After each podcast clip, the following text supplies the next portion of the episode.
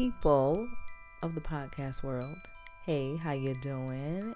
You are listening to Having a Wonderful Sparkly Glittery Day with Jocelyn. I'm Jocelyn. How you doing? First off, how are you? Are you sitting up straight? How, how are you sitting? How are you feeling? Take a breath with me, okay? And just let it out, all right? Breathe in the positivity and breathe out the negativity. All right, today's episode, I'd like to talk about, you know, sometimes how we tend to make excuses, you know, trying to figure out time management. I know I struggle with this sometimes. I a lot of times.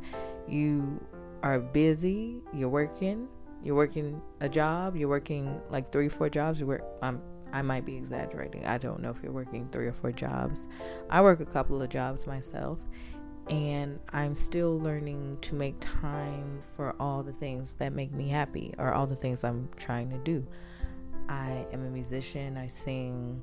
I create. I do different things, but I tend to sometimes feel like there's not enough time in the day. You know, I I stay up late. I like to stay up and do things, but when you're tired, you fall asleep, you you're tired from the day. You work all day and then you come home and you should be working on something and next thing you know, you fell asleep. Does that ever happen to you?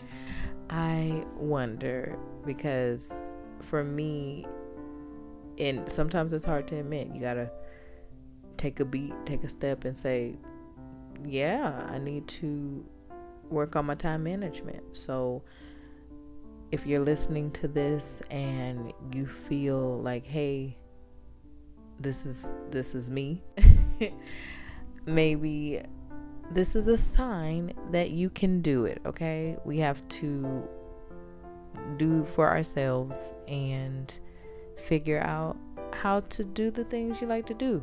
Get that rest. My mom always tells me you need to go to sleep first. So maybe you need to get a little more rest or you got to get up a little earlier to get stuff done. I know for me, I try to get up a little earlier, go to bed early, and then get up early sometimes. But again, you have to do what works for you. So, as the individual, what worked for you? Or what are you working on? Or what is it? Not what are you working on, but what are you doing to try to help with not making excuses? Because I know for me, and it's not that I'm intentionally trying to make excuses, but they tend to come out. They tend to come out. You tend to say to yourself, "Oh, I'm too busy," or "Oh, I I don't have the time." And it's like, well, maybe we do have the time, but we just have to figure out how to make the time. So for me, I'm trying my best to not make excuses because it's easy, so easy to make excuses. It's so easy to hide behind the excuses. And again, I'm still learning. So I hope in this episode you can relate because it's it's hard. Life is interesting. Life is always changing. You're always learning and this is one thing that I'm trying to get better at. And I hope that you can get better at it too if you're struggling like me or not necessarily struggling. I won't say struggling because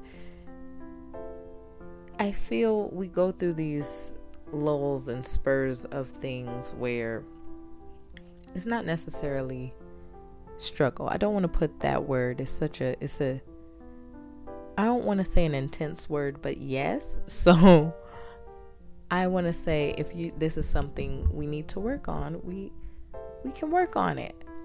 So for me to you, I hope you get to make time for all the things that you enjoy and make time for for you because sometimes we do get lost in work. We get lost in just we get we get into a routine. And although routines are great i hope that you're enjoying your routine. So i hope that in the midst of your routine you love what you're doing. So therefore i do hope that you get to make time and we get a schedule or you get something going to where you you just you're making time for things you love. Because if not you know you don't want to be unhappy. Again i guess this is for people for the people or i'm talking to the people who feel like they're not getting enough hours in the day to do everything they want to do. And but also keep in mind as long as you get to do something in the day don't feel like you failed or, or didn't get anything done if you didn't get everything done you were supposed to get done. Everything's a process. So for me, I'm learning to not get overwhelmed because I do make to do lists. I make things where I'm like, okay, I want to try to get all these things done today. And I feel like, man, I, I didn't get half the things done. But I'm learning to celebrate when I do get at least two things or get because the day can get away from us and the day gets busy. So I say celebrate making time for at least one thing, at least one thing a day. So, yeah, I hope that after listening to this, or I hope that today you get to make time for something something you like, something you love. And yeah, so I think that's my time. And I hope that you feel the love that I'm sending to you. I hope that you feel my virtual hug that I'm sending to you.